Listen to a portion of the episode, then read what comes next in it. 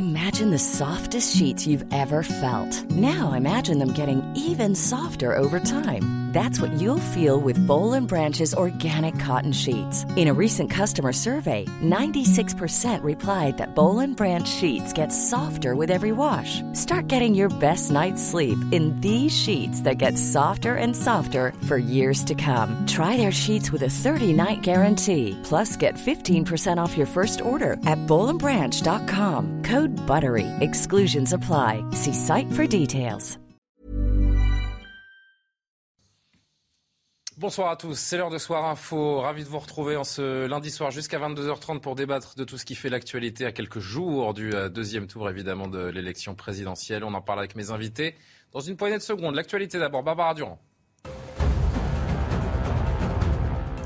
L'actualité est marquée par la guerre en Ukraine, alors que la Russie avait annoncé vouloir focaliser ses forces sur le Donbass.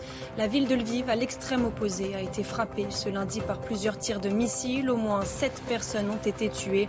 Cette ville dans l'ouest de l'Ukraine était jusqu'à présent relativement épargnée par les combats. Autre ville bombardée par l'armée russe, la ville de Kharkiv. Au moins trois personnes sont mortes ce lundi. Plusieurs autres ont été blessées. Selon le parquet régional, un obus est tombé sur un terrain de jeu pour ainsi que dans une zone résidentielle. Et puis Vladimir Poutine décore une brigade accusée par l'Ukraine des exactions de Boutcha. Le président russe a décerné un titre honorifique du fait de l'héroïsme et de la ténacité, la détermination et le courage de ces hommes, a-t-il écrit. Ces soldats sont ceux de la 64e brigade de fusiliers motorisés et qui, selon Kiev, ont commis le massacre de civils à Boutcha. Des accusations toujours démenties par la Russie. Laure Lavalette est parmi nous ce soir. Bonsoir madame, porte-parole de Marine Le Pen, conseillère régionale PACA, Tatiana Renard-Barzac. Bonsoir à vous, chère Tatiana, habituée du lundi, journaliste euh, politique. Sylvain Maillard est à vos côtés. Bonsoir à vous. Bonsoir. Député La République En Marche de Paris, porte-parole du groupe LREM à l'Assemblée nationale. Évidemment, ça va sans dire, soutien d'Emmanuel Macron. Et puis Maxime Thiebaud, euh, qui est avec nous également, habitué de Soir Info, avocat. Bonsoir, maître Thiebaud, et merci à tous les quatre d'être euh, présents. La semaine prochaine, à la même heure, nous saurons il faut encore patienter un petit peu. Il ne reste que six jours. Marine Le Pen et Emmanuel Macron pour tenter de convaincre les électeurs avant le deuxième tour de dimanche. Pas de déplacement aujourd'hui pour le président euh, sortant qui a consacré sa journée à des interviews aux médias. On entendra quelques extraits d'ailleurs. Marine Le Pen, elle, s'est offert un dernier bain de foule à Saint-Pierre-en-Auge. La candidate RN qui a choisi une commune normande qui lui est favorable pour ce dernier déplacement avant de se préparer à ce fameux débat de l'entre-deux tours. Ce sera mercredi soir. La candidate du Rassemblement national qui a été accueillie comme une rockstar hein, face euh, au bar PMU de la ville. Mais il y avait quand même quelques militants d'Emmanuel Macron qui s'étaient invités. Non? Petite séquence?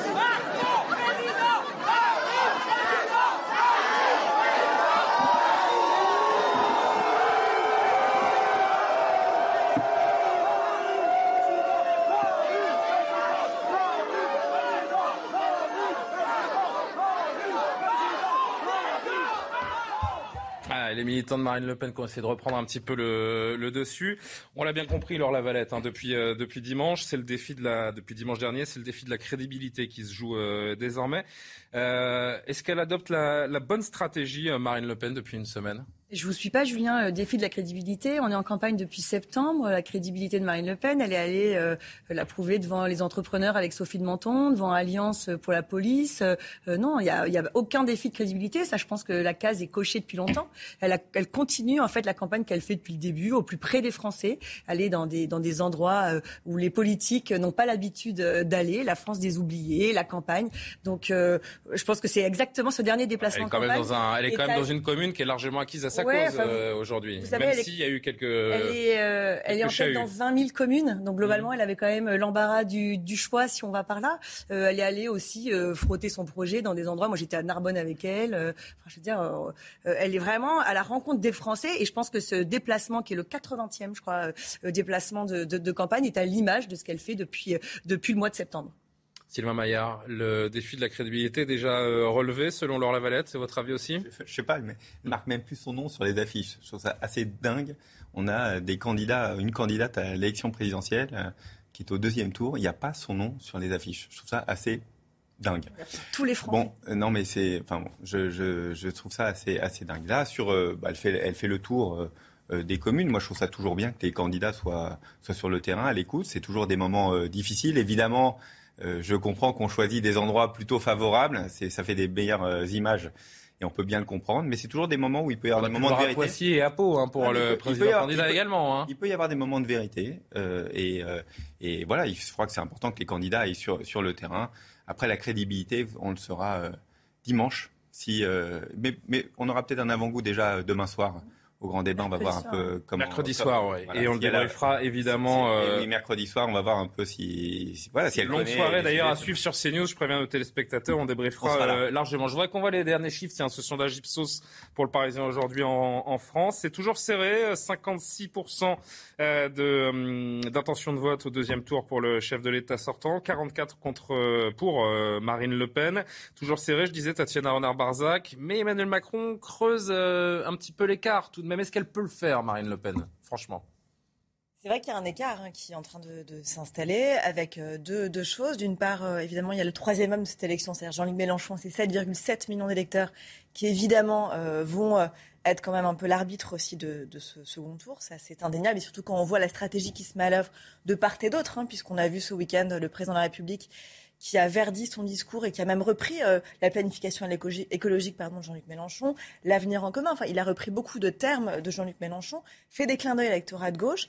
Et ça ressemble un peu un jour une stratégie, mais on en parlera tout à l'heure. C'est vrai que c'est quelque chose que l'on note depuis quelques jours euh, maintenant. Le recul également sur les retraites. Hein. Le président s'en était pas caché, c'est-à-dire qu'il avait dit moi, je, je, je, veux élargir, enrichir mon projet. Mmh. Il est dans cette optique-là, c'est-à-dire que après avoir fait des appels du pied à l'électorat droite, aujourd'hui plutôt sur un appel du pied à l'électorat gauche et jeune aussi puisque l'électorat de Jean-Luc Mélenchon est aussi un électorat très jeune. Mhm. Et en fait, je trouve que c'est intéressant de regarder ses déplacements à l'aune de cela. C'est-à-dire que lui, il a un défi qui est celui d'être plus près des gens, plus, plus près de la préoccupation en fait des Français. C'est d'ailleurs ce qu'on, ce qu'on, le gain qu'on peut donner à, à Marine Le Pen aujourd'hui, c'est qu'on considère dans les sondages, d'ailleurs c'est ce que ça montre, qu'elle est très proche, plus proche, qu'elle comprend mieux les Français, leurs préoccupations. Et d'ailleurs sur le pouvoir d'achat, on voit qu'elle a réussi son pari puisque les Français considèrent qu'elle est plus à même de, de, faire en sorte que la vie des Français soit améliorée.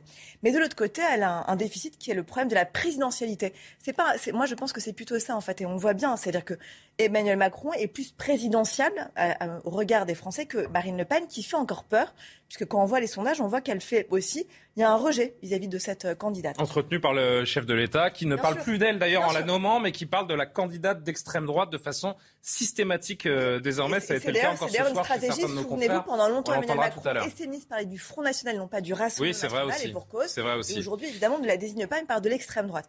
Donc quand on regarde ces déplacements à l'aune de ces deux stratégies, on voit que oui, Emmanuel Macron a raison d'aller se frotter euh, aux Français quand ils ne sont pas forcément d'accord avec lui pour montrer qu'il est proche des préoccupations des gens, qu'il a leur écoute et qu'il a porté de base. Quitte à avoir du mal à les convaincre. Hein. Bien sûr. Et de l'autre côté, Marine Le Pen, elle, est plus, était plus qu'à présent dans des conférences et c'est vrai, il faut, elle a fait des conférences. Elle a fait des conférences de presse, oui, comme, euh, comme effectivement tout candidat. on peut pas, on peut pas je ne sais pas si on parle du même Emmanuel Macron. Maxime Thiebaud. Euh... On parle du même. Si regardez les proche du peuple. Vous savez que sortie des plateaux de, sortie des plateaux télé, il y a sept Français sur dix. Je dis que c'était son enjeu, c'était justement de montrer qu'il était plus proche du peuple et pas vertical et jupitérien. Parce qu'il y a quand même 7 Français sur 10 qui veulent changer de président de la République euh, sorti de ce plateau. 66% euh, précisément. 66% aujourd'hui. En effet, un récent sondage. Pour qui elle est cette dynamique de l'entre-deux-tours selon vous, Maxime Thiebaud, pour le moment en tout cas? Elle est nulle part, cette dynamique. Elle est, elle est où, cette campagne présidentielle? Elle va commencer mercredi, lorsque le président de la République. Franchement, c'est vrai qu'elle était un petit peu atone, comme on a dit, mais depuis dimanche, elle est intense. Elle va commencer lorsque le président de la République va enfin oser affronter un candidat physiquement dans cette campagne présidentielle. Il n'a jamais rencontré physiquement un candidat à l'élection présidentielle. Il fait des promesses en fonction des sondages, en fonction des opinions, en fonction de comment il a gouverné, c'est-à-dire au petit sondage, au petit matin. Mais c'est que mercredi, que pour la première fois, le président de la République, sortant, à deux jours, trois jours du second tour de l'élection présidentielle, va confronter son bilan et son programme à un adversaire politique. C'est quand même problématique sur le plan démocratique, il faut quand même être honnête. Donc moi, cette dynamique, je ne la sens pas vraiment. Pourquoi? Parce qu'en réalité, elle va naître après le sondage, après le débat. Et c'est pour ça qu'Emmanuel Macron a repoussé au plus loin le, débat et a repoussé au plus loin la confrontation de son bilan avec ses adversaires et donc avec les Français. Parce qu'il sait très bien que c'est à partir de ce moment-là que va se déterminer l'opinion euh, publique. Est-ce qu'un débat a jamais déterminé l'issue d'une euh, présidentielle? Euh, On va consacrer très largement la deuxième partie à ce débat. Est-ce que vous en attendez à ce, que, ce qui peut se, se passer Mais on peut peut-être, pour commencer à l'évoquer rapidement, se dire que non, dans l'histoire, jamais, ou en tout cas quasiment jamais, le débat n'a donner le résultat du, vote final. Euh, ce débat, on peut le, on peut le perdre, mais le gagner, ça change pas grand-chose, a priori. oui, mais jamais n'est pas français, et c'est quand même la première fois que c'est aussi serré, avec énormément de Français qui ne sont pas déterminés dans leur vote. Donc, je, et ça, Emmanuel Macron le sait très bien. Que ce soit serré, ça a existé dans plein d'autres élections euh, présidentielles. Mais c'est plutôt à votre avantage. Et, qu'un président, et qu'un président, euh, ne, un président sortant ne fasse pas un débat face à 12 candidats, euh, on l'a déjà largement expliqué, ça me semble assez logique, où il serait 11 contre 1, c'était juste pas organisable. Il a refusé des émissions qui lui auraient permis de parler aux jeunes et en tout cas de confronter à des Français. Je pense à Face Sababa avec Hanouna. Mais non, je voulais pas intervenir, mais pendant 5 ans, est-ce que vous pensez vraiment qu'on a eu un président qui euh, n'est pas allé au débat, au contact en permanence ah non, On peut ne pas être d'accord, j'entends ce que vous dites. Mais honnêtement, c'est vraiment le président au contact des Français sur le débat. Vraiment, on va consacrer quasiment toute la deuxième partie. Des heures et des heures. À chaque fois qu'il a été rattrapé par son mépris, il est allé voir les Français. Donc oui, ça c'est un jugement d'opinion. On va consacrer quasiment l'intégralité de la deuxième partie sur ce débat.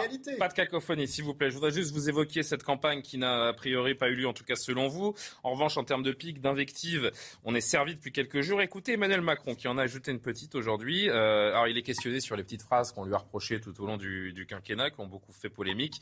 Il en a profité pour euh, en placer une à Marine Le Pen. Elle se planque pour euh, le président candidat et on va en discuter juste après. Regardez.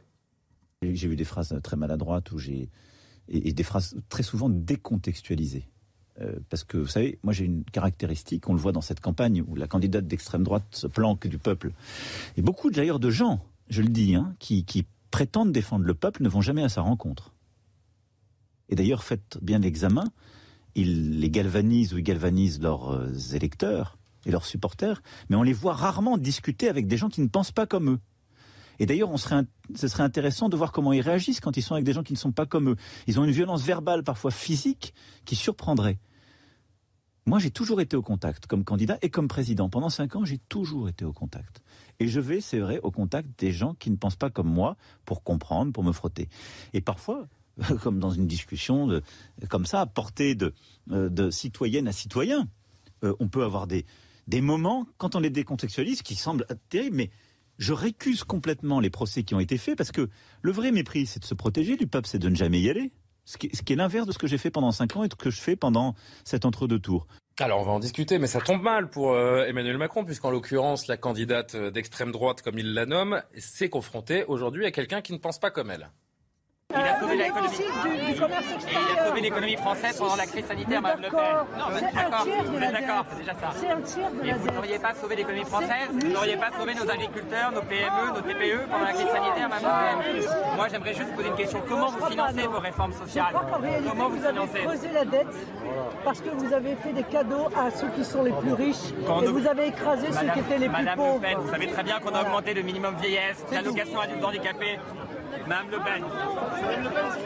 Laure Lavalette, pardon. Sauf que la différence, et là, c'est à l'image, hein, c'est factuel la différence avec Emmanuel Macron quand il est chahuté et quand on lui oppose des arguments c'est que généralement, il ne tourne pas les talons. Il essaie de convaincre. Est-ce que l'image est la bonne de la part de la candidate? En fait, plus c'est gros, plus ça passe. Vous dites qu'Emmanuel Macron a été euh, à l'écoute des Français, mais on n'a jamais connu. Moi, je vous parle de votre candidate. Moi, je vous parle, de votre candidate. Alors, vous êtes porte-parole, vous maîtrisez euh, l'art oratoire, il n'y a aucun problème.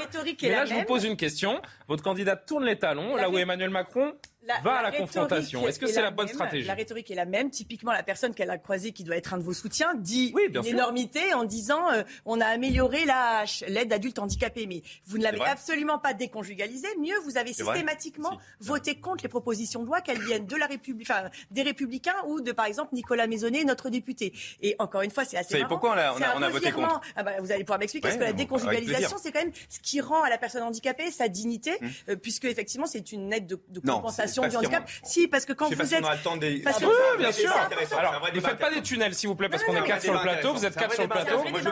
Et je vais vous dire pourquoi, parce que je pense qu'effectivement, cette aide, on ne doit pas être pénalisé parce qu'on a fondé un foyer quand on est porteur de handicap. Et cette aide, effectivement, moi, je trouve que ça participe de la dignité de la personne, qu'elle soit déconjugalisée. Je ne comprends pas pourquoi tout votre quinquennat, vous avez voté contre et que, par exemple, avant-hier, euh, votre candidat dit oui, oui, on va la bouger, on va voir. Bon, voilà. Et en fait, la rhétorique est la même. Vous voyez que la personne qui, qui parle à Marine Le Pen euh, ah dit exactement euh, la même chose sur la hache, qui est euh, une grosse fake news. Peut-être répondre juste là-dessus Ouais. euh, c'est un, débat qui était hyper intéressant. Moi, je fais partie de la commission des affaires sociales et c'est un débat qu'on a eu très clairement. En France, il y a un principe. On, euh, euh, le principe, c'est qu'on prend le foyer fiscal en intégralité et on regarde ce à quoi on a droit. Voilà. Par exemple, je prends un exemple. Vous avez un, un, patrimoine important, vous avez des revenus importants. Est-ce qu'il est normal que la solidarité nationale, dans le couple, rajoute quelque chose? C'est un vrai débat qu'on peut avoir. On a les associations, les, mais, mais j'entends ce, ce, débat, on peut l'avoir. Mais, mais n'enlevons pas. Regarde, on parlait du contexte. Je pense que ça, c'est le contexte important à dire. Ça ne veut pas dire que c'est. Vous avez raison, on a tort. C'est juste une, une, décision importante parce que si on, on, déconjugalise les prestations sociales, ça veut dire que ça va changer énormément notre organisation sociale, en, euh, mmh. en tout cas dans les prestations. Et nous, on a choisi de ne pas aller dessus. Par contre, est-ce que euh, dans les débats qu'on a eu, d'ailleurs Emmanuel Macron en a eu un sur une, une, une de vos antennes euh, concurrentes, moi, je trouve que c'est un exemple parfait en disant est-ce que je dois choisir l'amour et me marier mmh. ou bien euh, euh, euh, l'aide? Eh bien, évidemment, il faut choisir l'amour. Et évidemment, dans ces, dans, ces cas-là, il faut qu'il y ait une aide. Mais on, on pense qu'il ne faut pas déconjugaliser, mais il faut une aide spécifique qui puisse se mettre dessus. Il est 21h30. il est 21h30. On poursuit la discussion. Je voudrais entendre Tatiana Renard-Barzac et Maxime Thiebaud également. L'heure du journal d'abord. L'actualité en bref avec Barbara Durand. Suite à son appel aux dons, Valérie Pécresse a déjà récolté 1,4 million d'euros. La candidate des Républicains à l'élection présidentielle avait annoncé s'être endettée à hauteur de 5 millions d'euros pour sa campagne. Mauvaise nouvelle pour les automobilistes. Après une faible baisse, le prix à la pompe repart légèrement à la hausse. Regardez, le litre de gasoil coûte aujourd'hui en moyenne 1,85€ le litre, soit une augmentation de 2,6% en une semaine. Comptez 1,80€ pour le samplon 95 et 1,80€ pour le samplon 98. Et puis, mauvaise surprise pour plus de 220 000 électeurs au premier tour de la présidentielle. Ils n'ont pas pu voter le 10 avril dernier. Ils ont appris qu'ils avaient été radiés des listes électorales, conséquence de l'automatisation de la mise à jour des listes électorales, ainsi que de plusieurs bugs informatiques la candidate d'extrême droite se planque, dit euh, Emmanuel Macron, Maxime Thiebaud. Euh, là encore, l'idée, encore et toujours, j'ai envie de dire, c'est de décrédibiliser sa concurrente, de reprendre la main. Je ne supporte plus ce terme extrême droite. Non, mais il y a un moment, l'extrême droite, ça a une réalité politique. Marine Le Pen, elle n'est pas d'extrême droite. Dans toute sa carrière politique, elle n'a jamais tenu un propos d'extrême droite. Elle a un programme qui n'a jamais été autant ouvert sur la démocratie depuis 2012. J'ai repris tous les programmes avant de, faire cette déclaration-là. C'est-à-dire qu'il faut arrêter. Par contre, on a vu une tendance autoritaire et plutôt qualifiable d'extrême droite les cinq dernières années. Lorsqu'on a eu des confinements qui n'étaient pas proportionnés, lorsque vous avez eu le port du masque obligatoire la nuit alors que vous n'aviez pas le Covid qui se promenait dans les rues, lorsque vous avez eu la discrimination fondée sur le statut vaccinal des gens, là c'était des tendances qui n'étaient pas celles d'une démocratie et qui n'étaient pas celles du respect des libertés. Donc, sauf à vouloir juger Madame Le Pen parce qu'elle serait la fille de son père, ce qui est quand même un petit peu alambiqué et plus ou moins quand même reprochable, euh, mais je, je, ne vois pas, et c'est un petit peu fatigant. Et vous voyez, ce week-end, j'étais, j'étais en Saône-et-Loire, j'étais à Chalon, sur le marché de Chalon-sur-Saône dimanche matin. Les gens n'ont pas parlé de Marine Le Pen comme l'extrême droite. Par contre, tout le monde était là à dire leurs invectives en permanence, ah il y en a ras-le-bol, il y en a marre. Même, mais honnêtement, hein, pour vous donner raison pour le coup sur un point, euh, même il y avait des reproches vis-à-vis de Bardella par rapport à certaines petites attaques vis-à-vis de Monsieur, Monsieur Darmanin. Mais il y en avait aussi beaucoup vis-à-vis d'Emmanuel Macron. En fait, il y en a marre tout simplement de cette campagne qui se joue sur l'affect et pas sur les idées. et ça, c'est un sentiment qui est général. Parce Emmanuel euh. Macron, il sait pertinemment que s'il vient dans le fond, il va se faire bâcher. Alors ça, c'est il le sait pertinemment. C'est une question qu'on va aborder tout à l'heure. Mais c'est intéressant parce que vous me tendez une perche, ah Tatiana, vous allez répondre. Mais euh, vous il me nous parle de la proportionnelle. Il a fait quoi pendant 5 ans? Il nous parle d'investir dans les hôpitaux. Il a fait quoi pendant 2 ans? Bah, Donc il y a un moment. Ce leitmotiv, ce leitmotiv dans la bouche d'Emmanuel Macron et de ses soutiens, c'est de qualifier donc Marine Le Pen de candidate d'extrême droite. S'il vous plaît, s'il vous plaît. Et encore une fois, donc vous venez de l'évoquer, euh, Tassila, je voudrais que vous répondiez à ça. Mais ce qui est intéressant, c'est de voir ce que dit encore ce soir Emmanuel Macron chez nos confrères de, de, de C'est à vous sur France 5. On lui demande mais elle est d'extrême droite, vraiment, euh, Marine Le Pen Pourquoi est-ce que vous la qualifiez ainsi? La réponse c'est un processus d'effacement progressif pour mieux arriver au pouvoir. C'est assez classique de la part des forces d'extrême droite. Mais, je crois qu'il n'y a pas de doute. Je, vois les gens qui la soutiennent, je vois les idées qu'elle défend. Ce ne sont pas des idées de centre droit, ni de droite républicaine. C'est une famille, un clan, qui, depuis huit élections présidentielles, défend les mêmes idées. Alors, on a changer parfois la façade pour les rendre plus acceptables ou aller chercher plus large. Enfin, ce sont les mêmes idées. Elles sont parfois même plus dures qu'elles n'étaient sur certains sujets les mêmes idées et parfois même encore plus dures. Ça marche encore, ça a un impact euh, dans les urnes. S'il le fait, c'est que ça doit fonctionner. je, pense qu'Emmanuel Macron, euh, sa carte à jouer là, c'est de, démontrer en quoi le programme de Marine Le Pen euh, serait dangereux s'il accède au pouvoir. C'est ça, en fait, l'idée. ce qui est intéressant, c'est l'image que vous montriez tout à l'heure sur le marché quand ce jeune homme interpellait donc Marine Le Pen. Mhm. Il disait en fait combien ça coûte Combien ça va coûter euh, C'est comment vous financez? Ça, c'est une question intéressante. Et je vais revenir. Je pas du tout pour euh, esquiver votre question. S'il vous plaît, ouais. Euh, ça, c'est en fait pour moi, ce sont les deux là où les deux, c'est là où bas Ce sont les deux problématiques. Premièrement, comment en effet vous financez certaines de vos mesures. Et ça, c'est vrai que c'est assez flou aujourd'hui. Ben non, aime-la-france.fr, le programme est entièrement chiffré. Très bien. Tous les gens qui nous regardent peuvent aller voir. Et deuxième chose, deuxième chose, je pense que c'est important de pouvoir classer sur un échiquier politique en fait des partis politiques. Donc en effet, Jean-Luc Mélenchon, on peut considérer qu'il est d'extrême gauche. Marine Le Pen. Pourquoi on ne le dit jamais? Tout le monde le dit. tout le monde le dit. Tatiana. Vous avez, bien sûr, vous avez, bien sûr que vous plaît. Vous avez la droite républicaine. Vous avez déjà entendu un média de service public dire que Jean-Luc Mélenchon est comme un candidat d'extrême gauche? Je vais vous dire. C'est pas une offense. Non non non, c'est pas une offense, mais c'est une réalité. je vais vous dire la vérité. J'ai aucune opinion. Je parle juste de faits. Je prends la voiture tous les matins en écoutant France Info, qui est une excellente radio que j'adore écouter. Il, il Marine Le Pen est qualifiée de candidate d'extrême droite. À chaque fois, je n'ai jamais entendu parler de Jean-Luc Mélenchon comme un candidat d'extrême Mais là, on n'est pas dans un comparatif. Mais moi, je m'en tiens au fait, juste hein, quand on décortique le programme de votre. Bah, bah, dites-moi, c'est très intéressant. Qu'est-ce qui serait donc d'extrême droite dans notre programme? Non, mais c'est intéressant que les gens voient bien la fébrilité.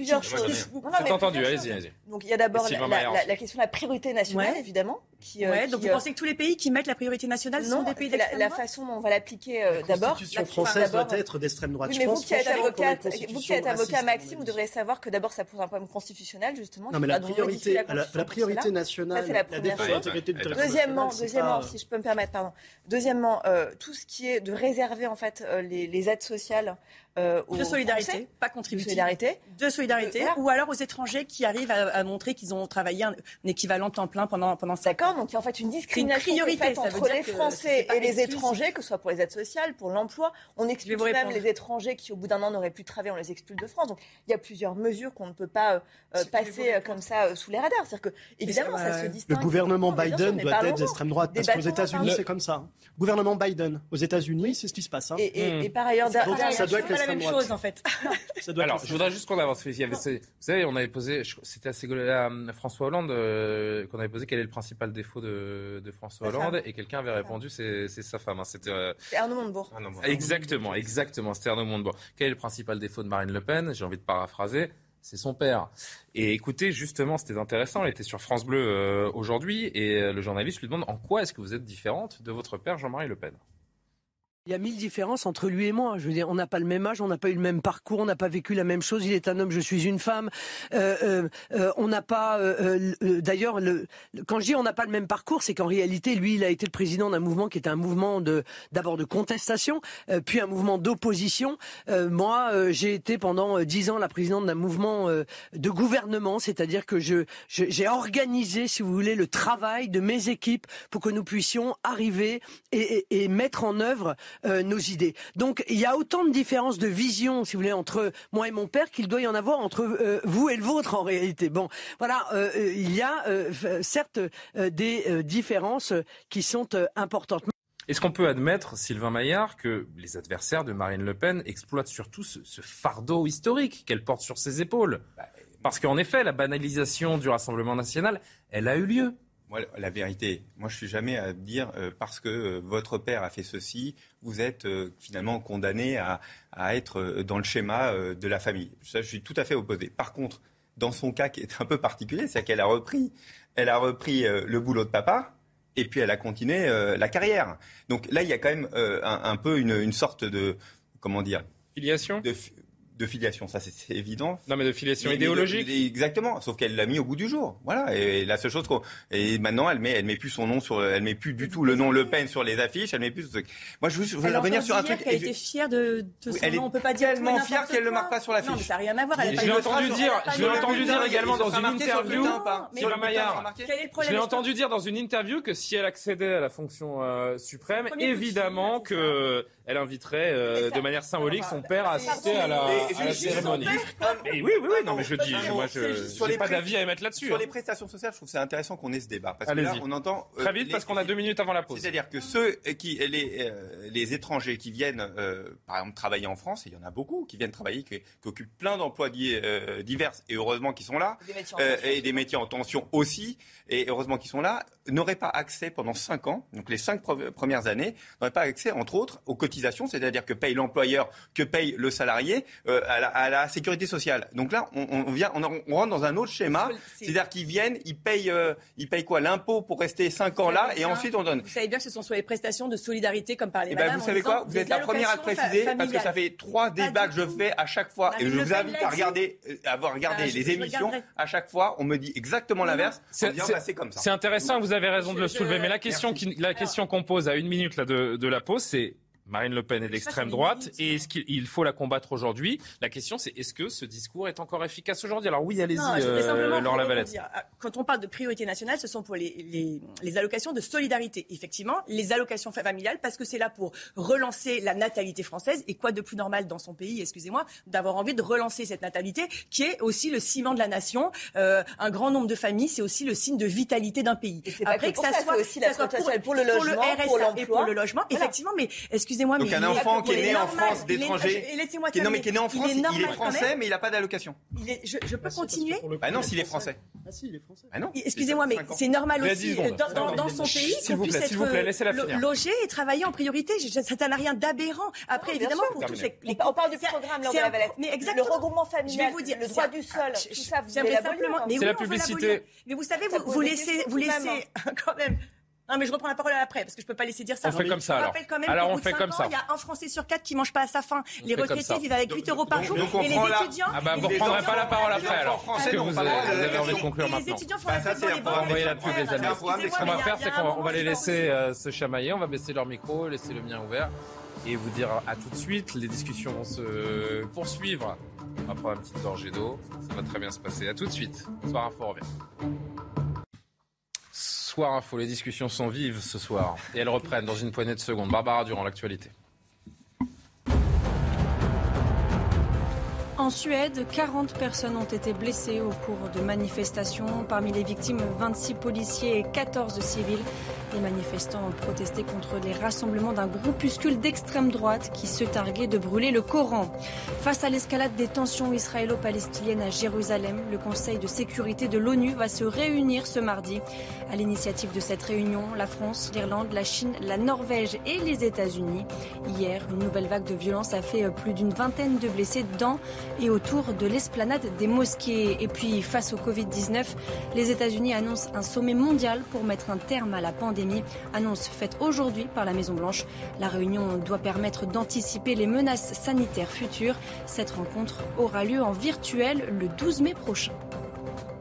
Et on est toujours avec Sylvain Maillard, Laure Lavalette, Tatiana Renard-Barzac, Maxime Thiebaud. On évoque Marine Le Pen, la candidate RN qui a laissé du moins pendant le premier tour, Éric Zemmour prendre la lumière à l'extrême droite avant le, second, donc, et elle est de nouveau attaquée frontalement par ses opposants. On en a discuté quelques minutes avant la pause. On continue un peu cette discussion, alimentée notamment euh, aujourd'hui par l'interview d'Alice Coffin, euh, militante féministe, euh, évidemment, dans les colonnes de Libé aujourd'hui. Regardez, lisez avec moi extrait, parce qu'elle va quand même extrêmement loin. Si l'extrême droite gagne, moi, comme tant d'autres militantes, ou, enfin, écriture inclusive, évidemment, féministe, ou antifa ou antiraciste, nous sommes menacés de mort. Nous sommes menacés très directement de mort que les électrices et les électeurs aient bien cela en tête. Le 24 avril, Alice Coffin et les militants féministes ou antifa qui sont littéralement menacés de mort en cas de passage Marine Le Pen, je me répète, Tatiana, mais elle va quand même extrêmement loin. Et elle parle au sens propre, au sens littéral du terme. Elle se voit décéder, mourir, si Marine Le Pen, elle et d'autres militants, euh, si Marine Le Pen passe au second tour. Alice Coffin, on sait quand même qu'elle est euh, souvent, euh, elle va souvent assez loin dans ses, dans ses propos, on le sait. je pense que si on essaye d'être... Quel intérêt de dire une chose comme ça, franchement? Bah, on sait qu'elle est quand même souvent dans à part alimenter les peurs. Alice Coffin, mais à la fois il y a deux choses quand même. Si on regarde le programme encore une fois, moi je suis toujours pour regarder bien les programmes, et puis on voit aussi la réalité dans les villes menées par euh, les municipalités euh, RN. Qu'est-ce qui se passe? Deux choses. Dans le programme, c'est vrai que Marine Le Pen, en plateau et pendant sa campagne, a beaucoup parlé des femmes. Elle, met beaucoup en avant les femmes. Elle parle beaucoup de la cause féminine. Elle parle de, des déserts gynécologiques, de l'endométriose, euh, de l'égalité professionnelle, etc. Elle en parle beaucoup. Quand on regarde le programme, il y a peu de mesures concrètes euh, en la matière. Et quand on regarde les votes et à l'Assemblée nationale et au Parlement européen, là, on voit qu'en effet, il y a une contradiction entre ce qui est dit par Marine Le Pen, et la réalité. Pardon, Julien, je finis, je finis. Oui, mais c'est pas parce que vous êtes une femme que. Bah, elle est une femme. Euh, non, non, non, non, non. non mais j'ai pas fini ma phrase. Est une femme en passe, pourquoi pas, de devenir présidente de, de la République. Alice Coffin qui nous parle d'émancipation. Marine Le Pen est une femme célibataire revendiquée. bien sûr. Et alors Qui s'assume. non, mais c'est-à-dire qu'il y a une totale, il y a une totale euh, antinomie entre les propos euh, d'Alice Coffin et ce qu'est Marine Le Pen. Je vous dis qu'Alice Coffin, elle est dans une outrance. Mais cela mm. dit, pardon, je finis mon propos quand même parce que c'est important. Quand on regarde les votes et à l'Assemblée et au Parlement européen on voit que Marine Le Pen, qui est une femme et qui donc devrait brandir, s'emparer de la cause féminine et faire voter ses députés comme un seul homme plutôt comme une seule femme, si j'ose dire, dans ces, dans ces débats-là. On voit que ce n'est pas le cas. L'allongement de l'IVG de 12 à 14 semaines, non. Il y a pas eu, le vote a été non de la part des députés euh, RN. Euh, l'égalité, euh, l'égalité salariale au Parlement européen, ça a été abstention ou non. Voilà, donc tous les votes qui concernent les femmes, on voit que c'est non ou abstention, ou pas là. Voilà. ça, c'est très objectif, c'est très concret. Deuxième chose, pour revenir au débat d'extrême droite, etc., il est vrai aussi que souvent, la cause des femmes, donc je parle par exemple du voile, puisque c'est quand même un sujet un peu plus d'actualité, est ramenée à la question de l'insécurité ou de l'immigration. Ça, c'est vrai aussi.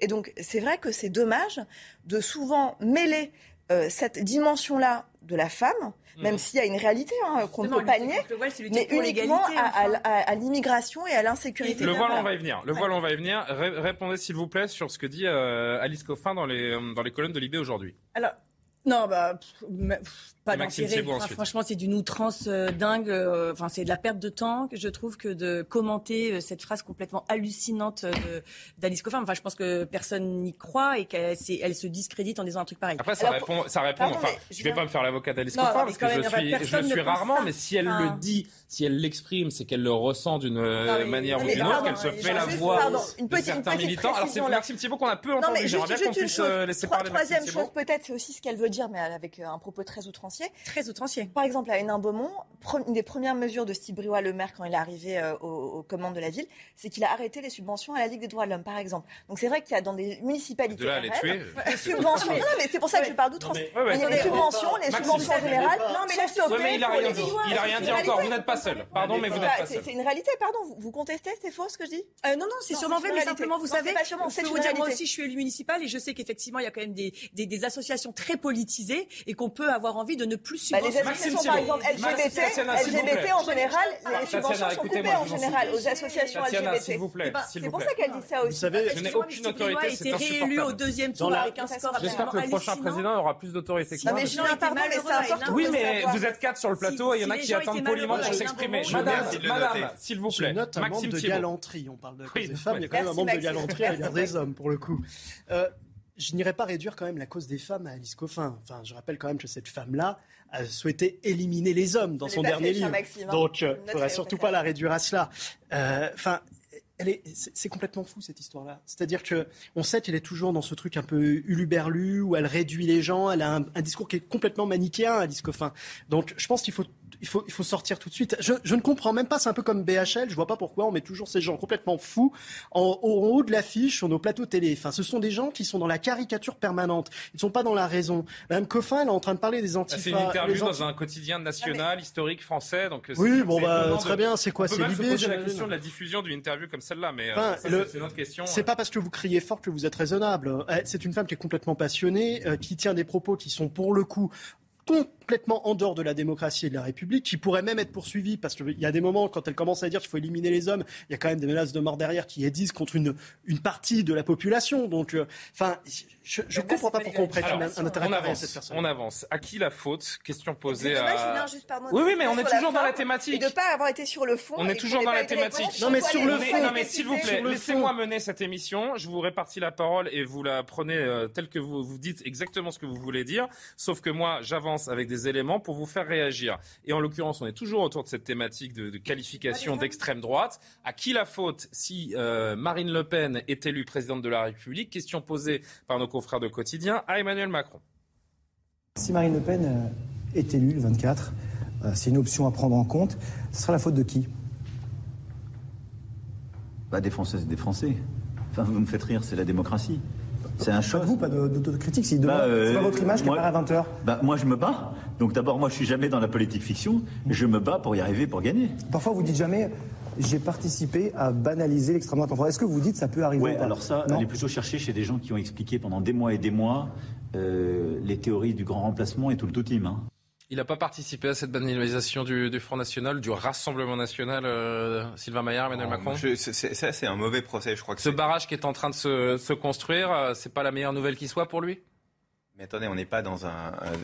Moi, je pense que c'est très grave qu'on ait euh, en deuxième tour euh, l'extrême droite. Hein. Ça fait deux fois. Je pense que c'est très grave qu'on l'ait. J'aurais préféré, si j'avais eu le choix d'un casting, je préfère euh, ah, avoir en face des. des hein, voilà, exactement. Mais c'est pour ça. Hmm. Mais après, on peut pas nous reprocher, on peut pas reprocher au, à, Emmanuel Macron de, de, prendre le candidat et d'affronter le candidat qui a choisi, qu'ont choisi les Français. C'est les Français qui sont souverains. C'est eux qui choisissent quel est le casting final et quel sera le vote dimanche. Donc moi, je trouve c'est la réalité de la démocratie et c'est ainsi. C'est pas euh, le président ou, tel ou tel candidat qui choisit qui choisit l'autre. C'est comme ça. C'est les Français. On le respecte. Je peux me permettre deux secondes, pardon, mais là vous êtes quand même de mauvaise foi parce que Emmanuel Macron a quand même tout fait pour à chaque fois instaurer une sorte de mano à mano, un duel avec Marine Le Pen, pour justement dynamiter les partis traditionnels. Et d'ailleurs, on voit la déroute de la gauche et de la droite républicaine.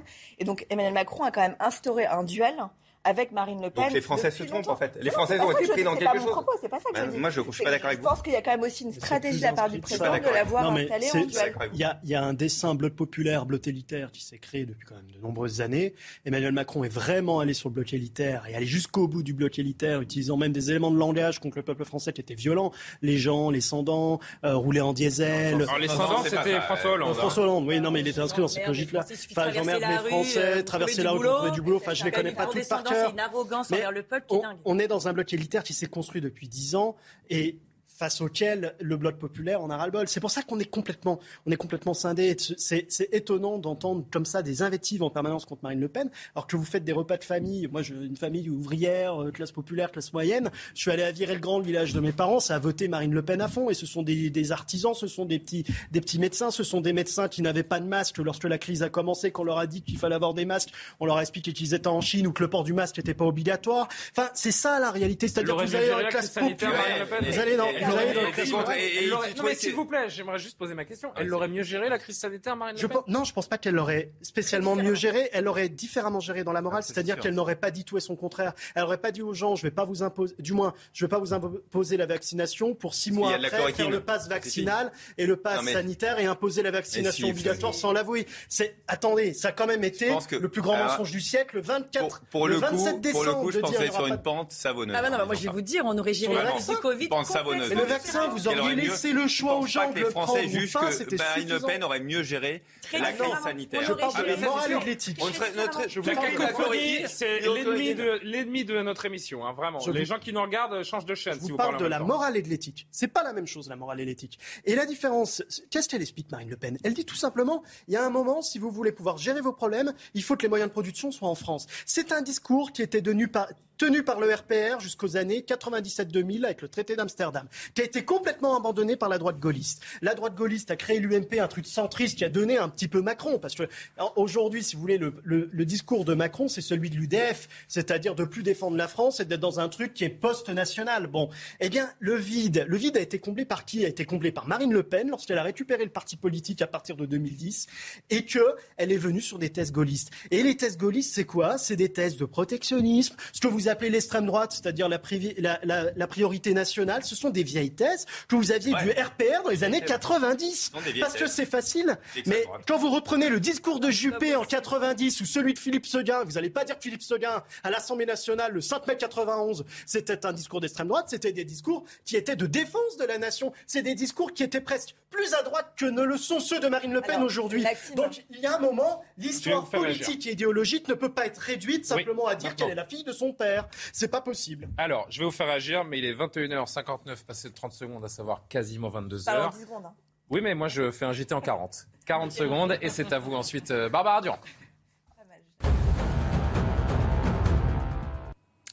En Ukraine, la ville de Kharkiv a de nouveau été bombardée ce lundi. Dernier bilan, au moins trois morts. Selon le parquet régional, un obus est tombé en fin de matinée sur un terrain de jeu pour enfants dans un quartier résidentiel. Dimanche déjà, au moins cinq personnes avaient péri et 20 autres avaient été blessées dans une série de frappes russes sur Kharkiv. Pour la deuxième journée consécutive, il n'y a pas eu d'évacuation de civils à Mariupol. L'Ukraine accuse la Russie de bloquer et bombarder les convois.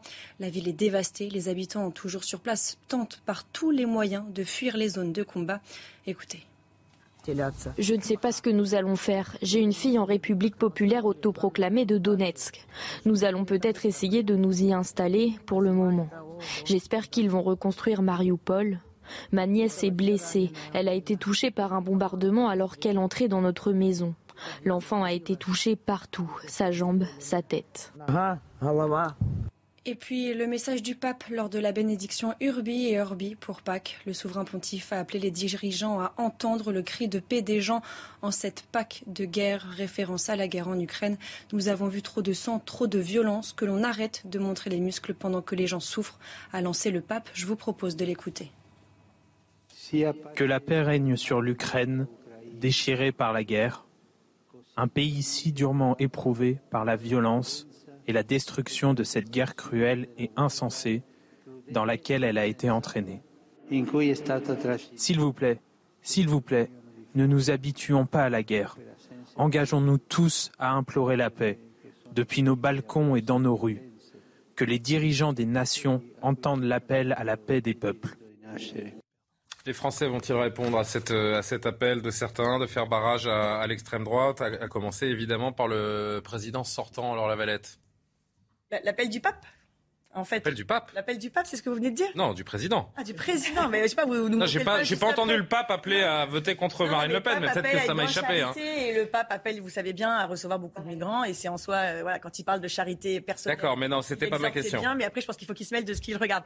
Euh, non, mais non, je pense pas. En fait, il y a une grande. C'est là où je vous rejoins sur le bloc euh, élitaire et le bloc populaire, c'est qu'en fait, il y a une déconnexion qui est complète entre les élites de ce pays euh, et le peuple français, qui encore une fois, 7 Français sur 10 ne veulent plus d'Emmanuel Macron. Et cette décorrélation, je vais vous dire, euh, j'ai un souvenir très précis. Est-ce que vous vous souvenez d'Edith, qui était la retraitée, qui a appelé euh, un jour, euh, je ne sais plus qui, en disant voilà, moi je vis avec 8 euros par jour. Et Agnès Pannier-Runacher lui dit mais vous devriez peut-être changer votre système de, de, chauffage, vous feriez quelques économies. Mais monsieur, quand on vit avec 8 euros par jour, vous imaginez bien qu'on ne peut pas changer son système de, de chauffage. Quand vous avez un Français sur quatre qui ne mange pas à sa faim, quand vous avez ce que je disais tout à l'heure, des étudiants qui sont devant les banques alimentaires, quand vous avez une agression gratuite toutes les 44 secondes, 2 millions d'immigrés qui sont rentrés sur notre sol, les banques alimentaires. milliards de dettes. il y a un moment, il y a un moment où c'est pas possible. Non, mais vous avez un bilan, monsieur. Non, mais c'est la grande différence. Mais vous défendez des étudiants qui sont pour la plupart d'entre eux des étrangers qui étaient dans les banques alimentaires. Vous les renvoyez ou vous les gardez On aucun souci. Il y a un moment où c'est pas possible. Mais c'est pas moi qui ai baissé les APL. D'ailleurs, c'est vous sous le bon conseil de McKinsey. On en parlait tout à l'heure des cabinets privés justement. Mais ça n'a pas rien à voir. Mais vous plaisantez pas tout. Qui a pas du tout. Tout est lié. Qui a réfléchi à cette à la façon de gérer la pandémie, qui a réfléchi justement à baisser les APL. C'est aussi parce qu'Emmanuel Macron, qui n'a plus vraiment confiance dans. C'est quoi C'était le dernier budget de François Hollande. Non, et, la baisse des APL. Ça à des gens qui sont non élus. Le dernier budget. Alors on avance, vous allez réagir, mais je voudrais qu'on avance. Au meeting d'Emmanuel Macron à Marseille samedi, Mourad Boudjelal, que vous connaissez certainement, qui est notamment connu euh, pour être un magnat de la bande dessinée et surtout l'ancien président du rugby club toulonnais, qui a pris euh, la parole, qui a dénoncé le racisme, le racisme des électeurs du National, qui pensent qu'il y a un lien donc entre l'origine et le comportement. Séquence avec donc Mourad. À toute cette jeunesse, tous ceux qui pensent que effectivement nous sommes le résultat d'une génétique, tous ceux qui pensent que lorsqu'il y a un délinquant, on pense que c'est d'abord le résultat d'une génétique, pas d'un parcours social, pas d'un parcours culturel ou éducatif. Je leur dis en face, à tous ceux qui pensent ça et qui votent Front National, je leur dis en face, regardez-vous, vous êtes racistes. Regardez-vous, vous êtes racistes. Que le vouliez, vouliez ou non, vous êtes racistes. Si vous pensez que les origines ont une incidence sur l'attitude, vous êtes racistes à tous ceux qui votent Front National, à tous les élus du Front National, à tous ceux qui nous ostracisent une partie de la population, jour et nuit, si vous pensez qu'il y a une, autre, une origine, Vous êtes raciste. Vous validez, euh, Sylvain Maillard? Moi, je pense que c'est extrêmement bien dit. Je ne l'avais pas vu l'extrait, je vous le dis très clairement, je ne l'avais pas vu. Je trouve que c'est extrêmement bien dit, parce que c'est des problèmes sociaux. Vous savez, euh, moi je passe une partie, vous savez, je, je suis député. C'est délicat de dire à 8 millions de Français qu'ils sont racistes. Quand même. Délicat? oui, mais, oui, euh, mais attendez, euh, c'est la même outrance non, mais attendez, euh, qu'on soit très clair, les, on ne juge pas quelqu'un à sa couleur de peau, on juge par rapport à son ce qu'il a fait, et par rapport à ce qu'il a fait, ce qui est de bien et de pas bien, et sur les difficultés qu'on a dans les cités, dans les dans les quartiers, c'est des problèmes sociaux avant tout, pas des problèmes de couleur de peau, c'est pas des problèmes qui, qui intrinsèques à la nature humaine. C'est un problème, c'est ce sont des problèmes sociaux sur lesquels il faut agir. Voilà, c'est très clair, c'est ce qu'il a dit, et je trouve ça très bien. C'est d'une outrance euh, sans nom. Euh, on aurait dit un battleur de foie. Marine Le Pen demande à Emmanuel Macron de condamner ces propos intolérables dans un tweet publié. Qui attise une espèce de haine sur un faux procès. Mais personne ne pense ça au Rassemblement national, monsieur. Et en fait, c'est ça qui est d'autant plus euh, intellectuellement complètement tordu, c'est de faire croire que les gens du Rassemblement national font ça. Et vous avez bien vu, il dit encore Front National, évidemment, pour renvoyer, enfin, on en parlait tout à l'heure, cette enfin, diabolisation. Mais à aucun moment, les gens du Rassemblement national pensent aucun ça. Moment. Mais non. Aucun Et je trouve moment. ça complètement... Non, mais moi, je vais vous dire, euh, moi, moi, je peux débattre avec vous. Je veux dire, je suis grande, je crains des gains, tiens, comme dirait euh, Boudjelal, comme on dit à Toulon. Et moi, je suis à Marseille surtout. Bah, Toulon, c'est un autre débat, c'est à Toulon. Ah bon. Euh, J'ai un, un, un, autre souci, c'est quand même, je représente 8 millions d'électeurs qui sont injuriés par Monsieur Boudjelal, qui effectivement, on a l'habitude à cette même outrance qu'Alice Coffin. Mais il y a un moment, est-ce que les Français ne méritent pas un débat un peu plus digne? On est à six jours de choisir un président de la République qui va prendre des mesures pour les cinq prochaines années, mais pas que, qui va donner une vision à la France pour longtemps. Il va falloir un jour arriver à, élever le débat, non? Bah, je trouve qu'il a posé, des... je trouve qu'il pose très bien. Je, honnêtement, j'avais pas vu ça. Je trouve qu'il a posé parfaitement chose en disant il faut se poser des questions quoi. Quand on juge les gens à leur couleur de peau, il faut se poser des questions. Et par contre, excusez-moi, mais pour les problèmes sociaux, la politique de la ville, c'est 98 milliards en 40 ans. Est-ce que vous pensez qu'on n'a pas mis assez d'argent Mettre moins donc. Non, mais excusez-moi, mais typiquement. on sort du débat là. Là, il s'agit de se poser la question des électeurs RN sont-ils racistes En tout cas, il faut qu'on change de stratégie parce que ça ne fonctionne pas. Vous êtes fatigant, Tatiana Renard-Barzac je pense que c'est contre-productif en fait de, de, stigmatiser comme ça, d'ostraciser euh, euh, un électorat. Et surtout à un moment donné où le président de la République justement fait tout sauf ça. C'est-à-dire que le président, on l'a bien vu, essaie justement de démonter les failles du programme de Marine Le Pen sans pointer du doigt un électorat qu'il souhaite, qu'il convoite et qu'il souhaite essayer d'attirer, pas l'électorat de Marine Le Pen, mais celui qui pourrait être tenté par Marine Le Pen notamment. à l'aise ce discours de Mourad samedi. Peut-être, c'est possible, possible parce que vraiment, encore une fois, je pense que c'est très très contre-productif par rapport à la stratégie aujourd'hui du, du camp présidentiel. Par ailleurs, euh, euh, je pense que c'est une erreur aussi parce qu'on met en fait euh, d'un seul, d'un seul bloc tout cet électorat-là, alors qu'on sait qu'il est tout à fait disparate, qu'il y a différentes raisons et que c'est pas. Il y, y a évidemment un vote d'adhésion au programme de Marine Le Pen, bien évidemment, mais il y a aussi un rejet.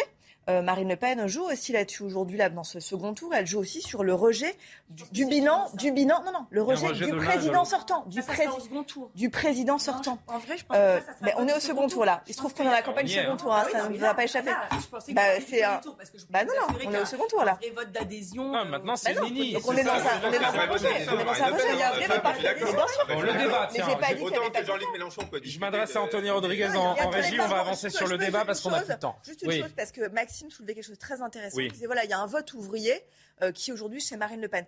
Et je trouve que c'est très intéressant parce que ce vote ouvrier qui s'est massivement déporté justement de Jean-Luc Mélenchon, du Parti communiste, au, au, à Marine Le Pen, c'est très intéressant parce que ça montre justement que les politiques n'ont pas su répondre, contrairement à Marine Le Pen, à ses aspirations populaires du pouvoir d'achat euh, à la fin du mois et non pas à la fin du monde. Et donc ça, c'est vrai qu'il faut l'entendre. Il va falloir un moment se poser aussi cette question. Un mur de l'inflation qui va être terrible mais qui va être terrible. Et vous allez vous prendre un, on va se prendre un troisième tour social sur vous qui va être, qui va être terrible et violent. déjà commencé à flamber. Euh, non, non, mais, non, mais là, c'est que le début.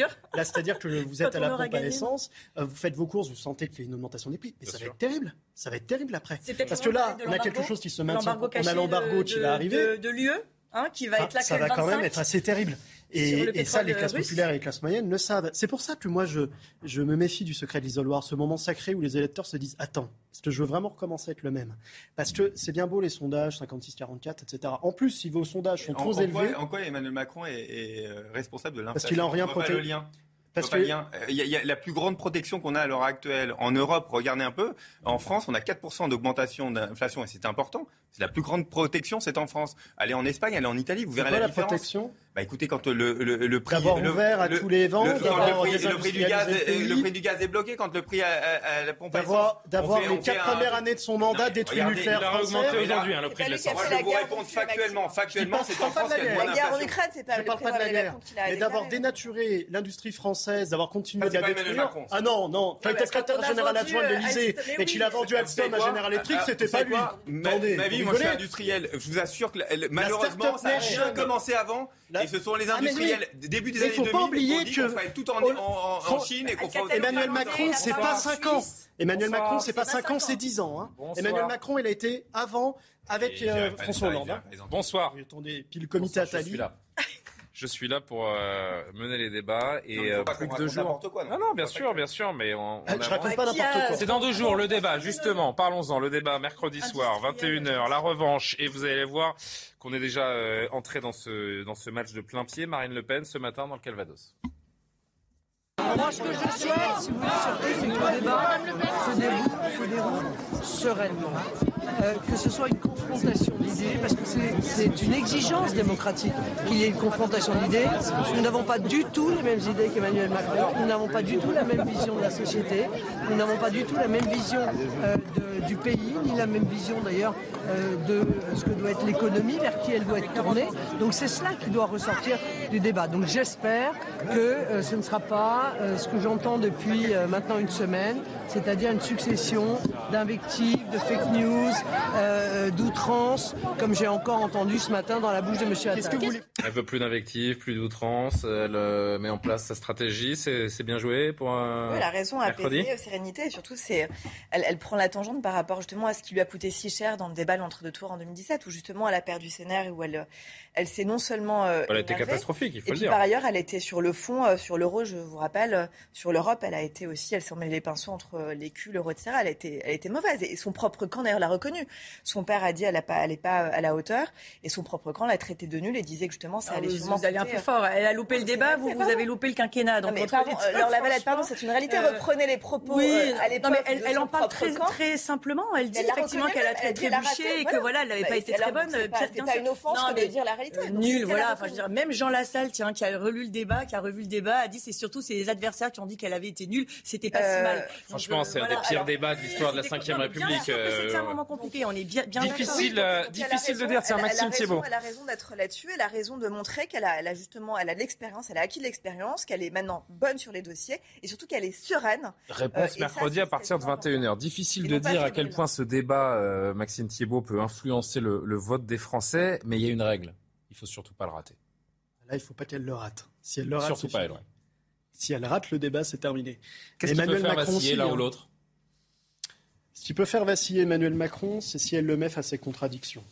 Et il y a beaucoup. En l'occurrence, c'est ce que va chercher à faire Emmanuel Macron hein, par rapport aux contradictions, du, aux éventuelles incohérences du programme de, Marine Le Pen. Euh, il va être étonné parce que je pense qu'elle a maturé euh, depuis depuis cinq ans, qu'elle a énormément travaillé, qu'elle est et il va y avoir une confrontation comme ça. Et le manque de maturité parfois qu'on peut trouver chez Emmanuel Macron, euh, peut un peu détonner vis-à-vis de la maturité que pourra avoir Marine Le Pen. Je pense que Marine Le Pen, là où elle peut euh, échouer, c'est si euh, malheureusement elle n'a pas assez travaillé le fond des dossiers face à un président de la République qui a quand même été au pouvoir et qui donc a eu la gestion des dossiers. Elle attend que ça depuis 5 ans, si elle n'a pas travaillé, c'est là vraiment la faute professionnelle. quoi. Non, mais il peut y avoir des moments, des trous, des oublis qui peuvent marquer. Il peut y avoir des, on peut aussi avoir un peu du stress. On ne sait pas. Il peut y avoir aussi le syndrome psychologique du précédent débat qui revient lors du, nouveau. Enfin, donc des tout est possible. Des contradictions sur son programme et la faisabilité. De son mais Emmanuel Macron va avoir du mal parce que pour la première fois, il va avoir en face de lui un contradicteur qui va lui dire, mais non, ce que vous dites n'est pas exact. Et il va devoir s'en défendre. Et ça, ça risque d'être compliqué pour lui. Et c'est là où ça va déterminer, je pense, beaucoup le deuxième tour. Euh, et notamment le, vote de dimanche. Parce que je, je, vois les sondages, je pense globalement, et on le voit à chaque fois, les sondages sont plutôt respectés. Et souvent, la personne qui est annoncée comme vainqueur peut gagner. Sauf que là, on a quand même une abstention et euh, une, une une indécision des Français qui est quand même assez élevée, une attente du débat qui est assez élevée. Tout se joue chez des électeurs de Mélenchon qui sont des gens qui sont quand même particulièrement opposés à Emmanuel Macron dans le principe. Euh, j'oublie pas quand même, euh, enfin, c'était des gens qui étaient dans les manifestations, qui ont vu leurs voisins de droite se faire éborgner pour certains lors des Gilets jaunes. Donc euh, il y a quand même une réalité. un tir abstention. Hein. Non, mais il y a quand même quelque chose qui peut faire que s'il y a un brin de mépris dans le regard d'Emmanuel Macron lors de ce débat, ça peut faire gagner 5 points Marine Le Pen. On va en continuer, on continue d'en discuter juste après le rappel de l'actualité. Barbara Durand. Face à l'escalade des tensions israélo-palestiniennes à Jérusalem, le Conseil de sécurité de l'ONU va se réunir ce mardi. À l'initiative de cette réunion, la France, l'Irlande, la Chine, la Norvège et les États-Unis. Hier, une nouvelle vague de violence a fait plus d'une vingtaine de blessés autour de l'esplanade des mosquées. Les sanctions occidentales prises contre la Russie sont un échec, ce sont les mots de Vladimir Poutine. Le chef du Kremlin a donné un discours sur l'état de l'économie russe ce lundi.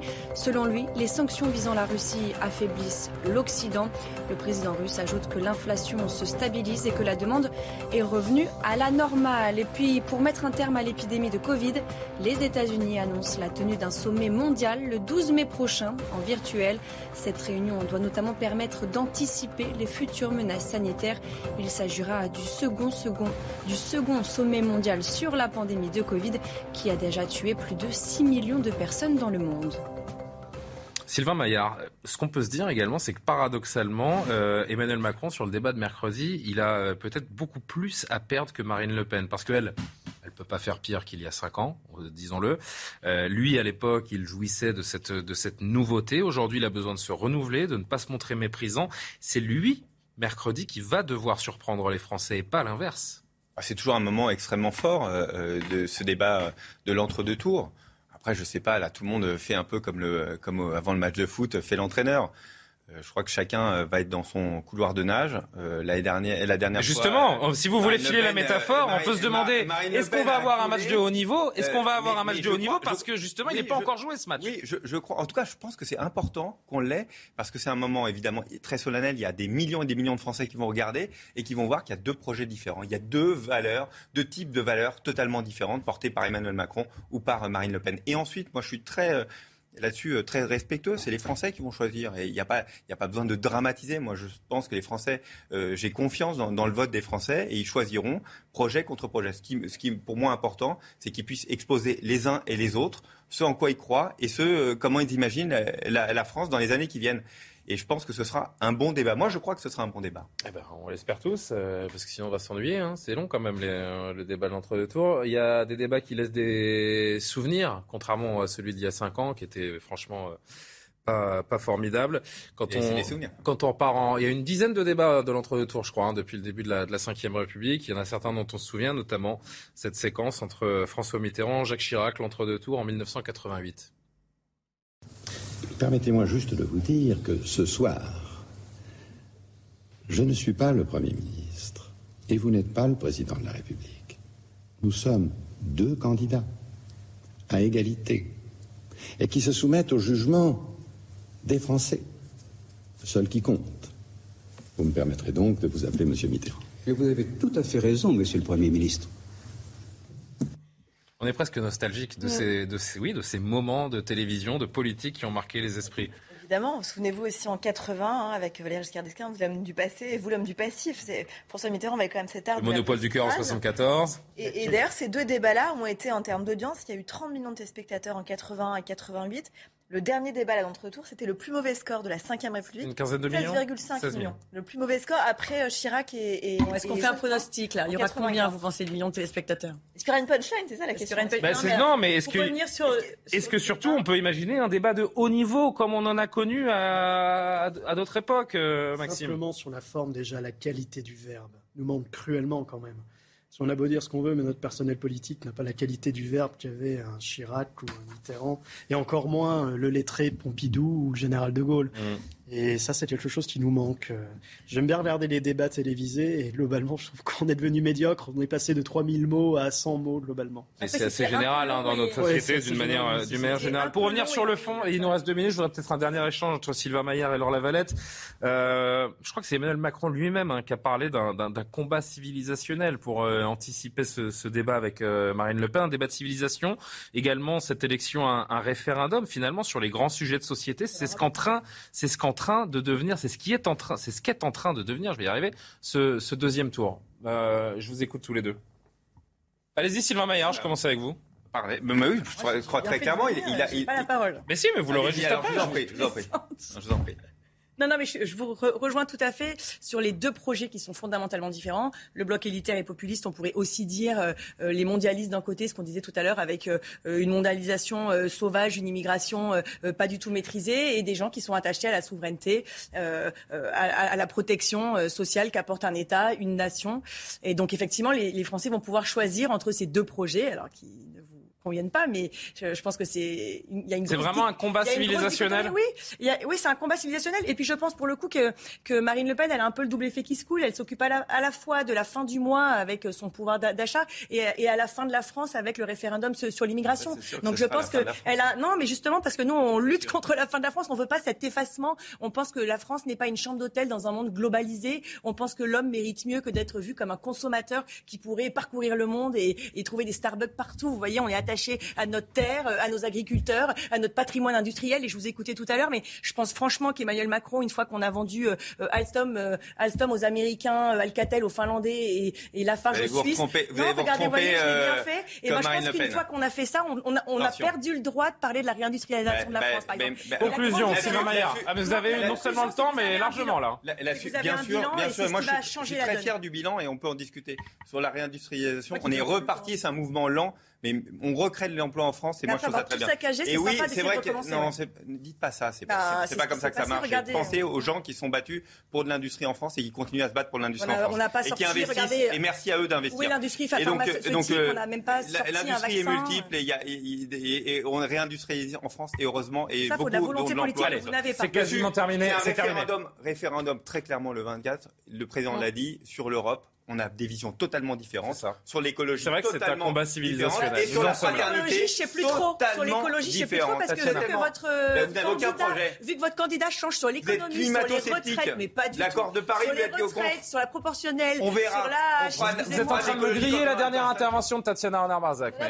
10 secondes, s'il vous plaît, Tatiana. C'est tout à fait vrai. Il y a une vraie différence quand on regarde les ah programmes, en effet, sur l'Europe. Il y a une vraie différence sur l'écologie. Pas du tout la même conception de l'écologie et pas du tout les mêmes priorités. Les mmh. éoliennes, le nucléaire. Le nucléaire, évidemment. Euh, bien sûr, il y a des Marine Le Pen d'ailleurs est au vert hein, jusqu'à mercredi, silence radio. Elle est coupée du monde avec, euh, avec apparemment un sosie d'Emmanuel Macron qui fait le contradicteur. Vous le connaissez je, vous trouvez que je ressemble à Emmanuel Macron Je sais pas, je sais pas. Bah, pas vraiment. Non, non, je ne le connais pas. Je vous ne savez pas qui c'est C'est top secret. C'est top secret. Elle est en Normandie, je crois, dans une maison. Euh, dans le...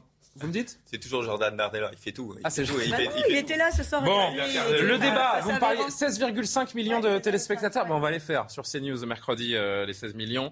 Ce sera euh, en direct également sur CNews. Donc ce débat, ce face-à-face entre Marine Le Pen et Emmanuel Macron. J'aurai euh, grand plaisir à vous retrouver juste après, d'ailleurs, avec des invités, pourquoi pas vous, pour débriefer ce moment. Anthony Rodriguez, Loubna Daoudi ont préparé cette émission. Merci à tous les quatre d'y avoir participé. Merci surtout à vous de nous suivre.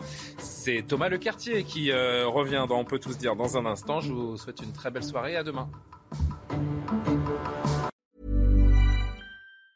Even on a budget, quality is non-negotiable. That's why Quince is the place to score high-end essentials at 50 to 80% less than similar brands. Get your hands on buttery soft cashmere sweaters from just 60 bucks, Italian leather jackets, and so much more. And the best part about Quince, they exclusively partner with factories committed to safe, ethical and responsible manufacturing. Elevate your style without the elevated price tag with Quince. Go to quince.com/upgrade for free shipping and 365-day returns.